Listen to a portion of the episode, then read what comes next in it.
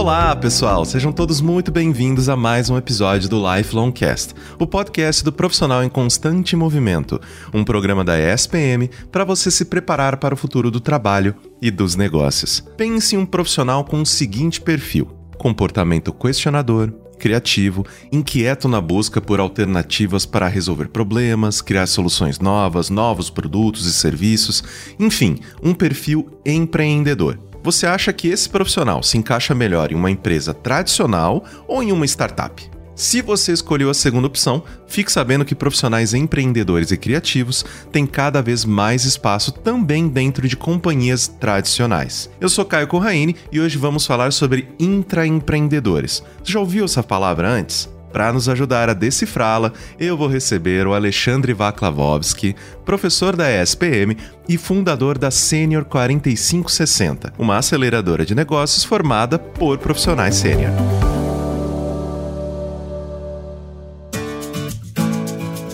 Então, seja muito bem-vindo ao Lifelong Cast, Vakla. Poxa, que prazer enorme que é te receber aqui no podcast. Obrigado, Caio. Nossa, um prazer. Conheço já o podcast. Muito feliz de, de ter sido convidado, ter a oportunidade de falar com a turma. Professor, vamos lá então. Eu queria começar com as definições. Então, o que, que é o intraempreendedorismo e quais os benefícios desse tipo de profissional intraempreendedor para uma empresa, para uma companhia? O intraempreendedorismo é uma palavra tão complicada como o meu sobrenome, mas o, ele é basicamente uma, uma modalidade de empreendedorismo. A grande diferença é que o intraempreendedor é aquele empreendedor dentro das empresas. Existe uma certa confusão, na minha opinião, tem até a liga dos intraempreendedores com marketing de causa, que são, né, tá mais ligado ao ESG, mas para mim, na minha visão, e até eu escrevi um livro sobre isso, que é um guia prático aí que chama Invente seu lado I,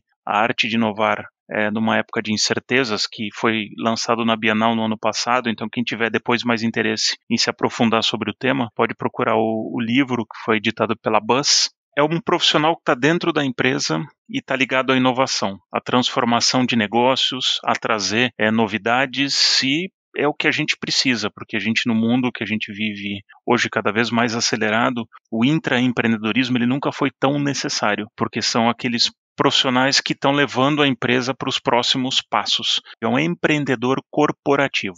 Às vezes também, Caio, me perguntam, e eu acho que é relevante falar aqui nesse começo, puxa, mas se o, o intraempreendedorismo é uma modalidade do empreendedorismo, então é a mesma coisa? Mais ou menos, tem duas grandes diferenças entre o intra e o empreendedorismo. Quando a gente está dentro da empresa, e as duas diferenças são liberdade e recursos. É, eu fui um intraempreendedor durante 26 anos e dentro da empresa eu tinha pouca liberdade e muitos recursos. O que, que eu quero dizer com isso? Por que pouca liberdade? Porque você tem que seguir os rituais corporativos, você tem processos, você tem né, uma pirâmide organizacional, aqui você tem que né, se reportar ou fazer né, politicamente você tem que se alinhar. Então você tem uma movimentação um pouco mais lenta, mas você tem muito acesso a recursos. Então, recursos financeiros, recursos de pessoas. Se eu tenho uma dúvida financeira, eu vou até alguém que é especialista financeiro. Quando você está empreendendo, você está fora da empresa, é exatamente o oposto. Você tem muita liberdade para fazer o que você quiser, mas tem pouco recurso.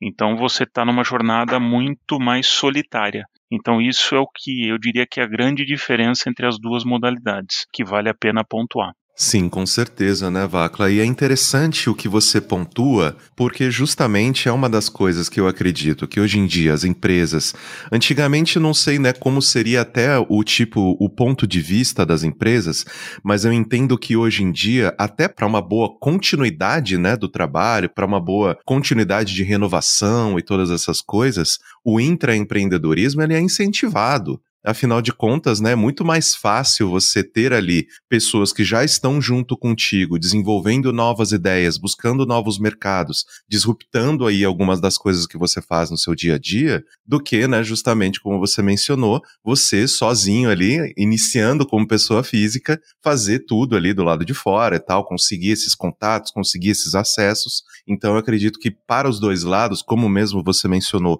aí algumas das dificuldades, ainda é um benefício, né, para ambos os lados. Totalmente, com certeza. As empresas, elas têm muita necessidade de incentivar e dar pista para os intraempreendedores e intraempreendedoras, porque hoje quem não não está evoluindo, não está buscando se atualizar, está com sérios problemas. Né? A gente tem N exemplos de empresas que pararam no tempo, que deixaram de se inovar ou de se renovar e acabaram perecendo, né? acabaram deixando de existir. Então, empreendedorismo hoje é chave para qualquer negócio, independente do tamanho, do segmento, do que for. E Vacla, quais são as principais habilidades de um intraempreendedor? Tendo passado aí por essa situação, tendo efetivamente colocado a mão na massa nesse sentido, o que, que a gente consegue observar num profissional que, né, justamente, opa, peraí, esse aqui tem perfil? Eu diria cinco características é, principais, e até por isso daí vem o, o, o, nome, o lado I do livro que eu escrevi, né, esse guia prático de empreendedorismo, que é o ser inquieto, ser insatisfeito e ser inconformado. Essas são três características muito importantes porque a inquietação ela te coloca em movimento ela não te deixa parar, ela não te deixa ficar, entrar naquele. Muitas vezes a gente acaba entrando num pântano e ficando meio preso nos fluxos, processos corporativos. Então, um bom intraempreendedor ou intraempreendedora é uma pessoa inquieta por natureza, né? uma pessoa insatisfeita, que ela está olhando aquilo e fala: puxa, isso aqui tá legal, a gente está avançando, mas nossa, podia ser um pouco melhor. Então, ela está em constante movimento, né? e tem a inconformidade aí, o inconformado, inconformada, de transformar essa inquietação em ação. Eu sou muito a favor da ação, né, da gente colocar não só ideias, porque senão a gente vive num mundo de ideias, então a gente tem que transformar a nossa inquietação em ação. E as duas últimas características, né, que se somam à inquietação, insatisfação e conformidade, seriam a curiosidade e a resiliência. É um bom intraempreendedor, intraempreendedora, é um curioso por natureza. É uma pessoa que sempre está olhando para fora. Porque hoje, hum, Caio, não sei se você já fez essa reflexão, quando a gente está nas nossas verticais, então quando eu estava trabalhando em alimentos e bebidas na Nestlé, eu olhava apenas concorrentes de alimentos e bebidas. Quando eu estava em montadora, na Ford e na GM, eu olhava o mundo né, do, da mobilidade, dos automóveis. Mas um bom inquieto, né, um bom intraempreendedor, ele olha horizontalmente. Então ele está olhando o mundo, ele está vendo o que está acontecendo na sociedade, ele está vendo o que está acontecendo na economia, e daí ele está trazendo, aportando oportunidades de negócio para a empresa. Então tem que ser uma pessoa curiosa, que vai além do que o seu negócio faz. E, a última característica é resiliência, porque qualquer pessoa que propõe o um novo, é, tem até um capítulo no livro que eu falo sobre os anticorpos. Né? Quando a gente traz alguma coisa nova, as pessoas vão, vão parar e vão falar: não, mas isso aí não funciona, já tentamos isso, ou isso é muito louco. Então tem que ser uma pessoa que tem que ter capacidade de tomar é, vários nãos e seguir com resiliência né, um, um bom teste para quem está nos escutando para saber, mas como é que eu posso saber se a ideia que eu estou levando para minha empresa é uma ideia nova? Eu tenho um teste ótimo para você fazer isso. Declara a sua ideia para um grupo de pessoas. Se todo mundo concordar com você, não é nada novo é mais do mesmo. Se as pessoas discordarem ou começando, mas espera aí, mas como é que você faria isso? Não, mas isso aqui não é legal. Se gerar desconforto, você está diante de uma inovação. Qualquer inovação, ela vai gerar desconforto. Pode olhar né, a gente hoje está muito acostumado a entrar num carro de Uber, mas quando o Uber surgiu, imagina você lá atrás, é que a gente perde essa memória, né? No início, na primeira vez que você pegou um Uber, tenta fazer essa reflexão. Foi confortável? Eu tenho certeza que não foi. A primeira vez que você foi é, num Airbnb na casa de um estranho que você alugou apenas por uma foto num site não foi desconfortável? Então, qualquer inovação, ela gera desconforto. Então, o intraempreendedor ele tem que ter a capacidade né, de gerar esse conforto no desconforto. Assim, do Uber eu sinto falta da água e da balinha, tá? É. Fique esperto que o Lifelong Cast volta daqui a pouquinho. Patrícia Ávila, diretora-geral da Jeffrey Group do Brasil. As empresas estão à procura de profissionais que buscam evoluir sempre no mundo de hoje, a atualização é fundamental.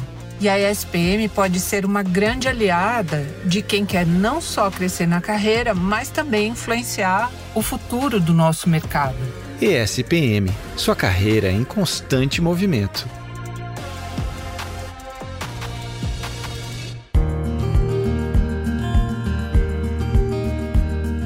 Mas, Vacla, eu vou juntar as próximas perguntas em uma só, de uma maneira de colocar, né? Vamos, de certa forma, fazer primeiro o micro, depois o macro. O que, que eu quero dizer com isso? Eu, como profissional, como que eu desenvolvo né, as, as habilidades para que eu possa começar a me desenvolver como intraempreendedor e depois a empresa, como que ela estimula o intraempreendedorismo dentro dela? Vamos começar então pelo profissional? Sim, o profissional é o mais fácil, porque hoje o que eu mais vejo são intraempreendedores e intraempreendedoras desmotivados ou desativados dentro da, das empresas. Quantas vezes a gente vê as empresas recorrendo a consultorias, a agências para buscar coisas que ela tem dentro de casa? Então aqui acho que tem uma combinação e vai uma provocação para quem está nos escutando e é líder de alguma área e quando você é líder você pode liderar uma pessoa apenas. Qual que é a sua atitude diante do novo?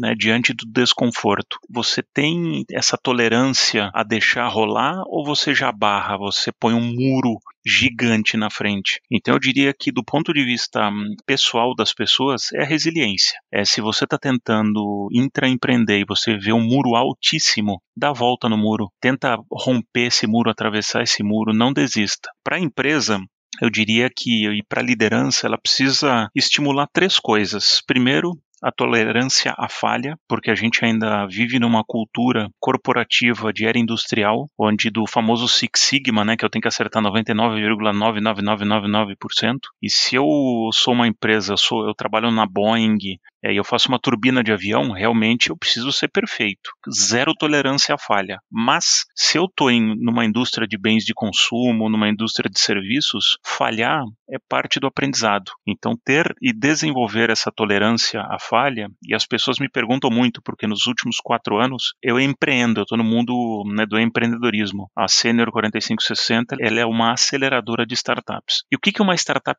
tem que uma grande empresa não tem? Né? As empresas falam, nossa, eu adoraria emular ou ter uma cabeça de startup. A startup faz ciclos curtos. Ela falha pequeno, ela falha rápido e ela aprende rápido. Então essa tolerância à falha, que a gente não está falando, vamos fazer uma falha gigante que vai colocar um negócio em risco. Não, falhas pequenas. Quantas vezes a gente, para lançar um produto, a gente faz 400 pesquisas, tem um ciclo de inovação longuíssimo de um ano e meio, dois anos. Por que, que eu não posso fazer um ciclo muito mais curto, de semanas, meses, é, lançar pequeno, ver como é que aquilo vai e terminar a iteração né, daquele produto com os feedbacks dos consumidores. Então esse é um, é um estímulo que pode ser dado, né, do feito melhor do que o perfeito. Né? Então além da tolerância à falha, vamos fazer mais e pensar menos.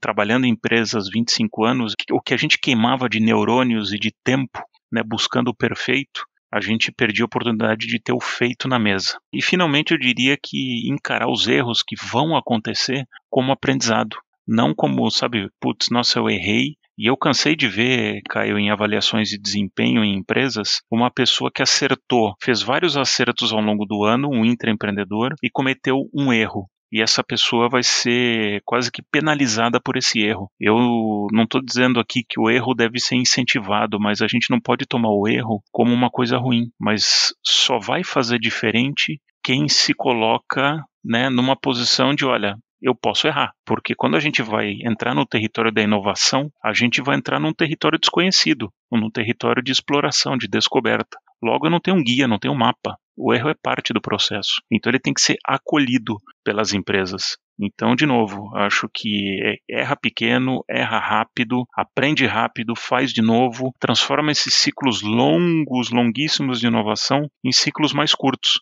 Isso é o, é o que as startups fazem tão bem. Afinal de contas, né, se tivesse mapa, não era descobrimento, era só viagem, né? Exatamente. Mas a gente insiste em buscar um guia, né? Sempre a gente, quando tem, a gente se depara com um problema, a gente vai lá, abre a gaveta e busca o, o mapa, o guia do que, que a gente fez no passado. Só que hoje o mundo mudou. O mundo que a gente vive hoje não reflete o mundo de um ano atrás, dois, três anos atrás. Então o que, que adianta pegar aquele mapa se os caminhos são diferentes? Hoje eu diria que o maior risco, Caio, é não assumir riscos. Exatamente. E professor, finalizando a nossa conversa, eu queria te perguntar se, do ponto de vista da gestão, nós temos alguns desafios diferentes em gerenciar uma equipe com muitos intraempreendedores, porque, né, a partir do momento em que a gente oferece as, as oportunidades para que as pessoas desenvolvam suas ideias e né, sejam aí gestores dos próprios destinos dentro das empresas, tem algum desafio que surge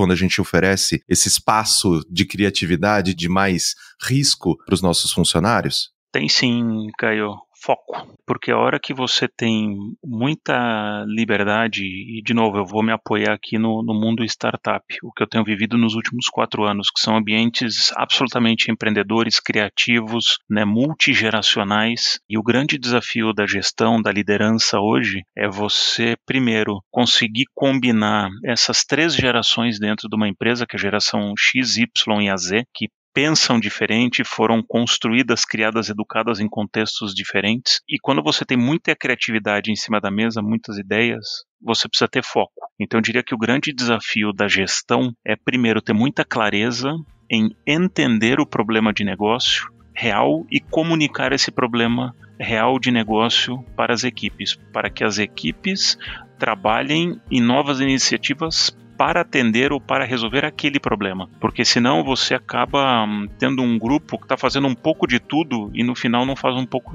de nada. Então, para mim, resumindo em uma palavra, foco. Qual é o problema de negócio a ser resolvido e vamos colocar todo mundo na mesma direção, de uma forma criativa e intraempreendedora. Bacla, foi uma aula aqui que você nos ofereceu. Eu agradeço demais tanto o seu tempo quanto o seu conhecimento e eu espero que a gente tenha né, diversas outras oportunidades de bater papo aqui no Lifelong Cast. Muito obrigado por ter aceitado o nosso convite. Opa, obrigado, Caio, pela oportunidade. Espero que todo mundo tenha curtido. Convido todo mundo também a escutar o, o, podcast de O Lado I no YouTube. Lá eu levanto o tapete, coloco o elefante na mesa. A gente fala sobre o mundo dos negócios reais, porque tá cheio de empreendedor ou intraempreendedor de palco. Quer escutar o que acontece na real? Vai lá pro Lado I.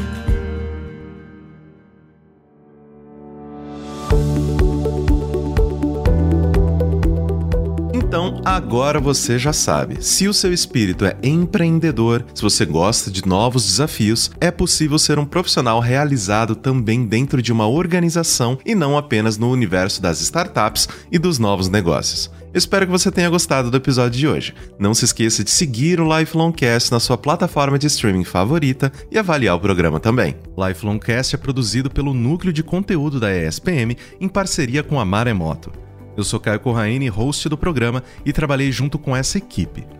Concepção, curadoria e produção executiva: Jorge Tarquini e Felipe Oliveira. Roteiro: Lucas Scherer. Produção: Thaís Santiago. Edição e sonorização: Caio Corraine. Coordenação geral Maremoto: Caio Corraine.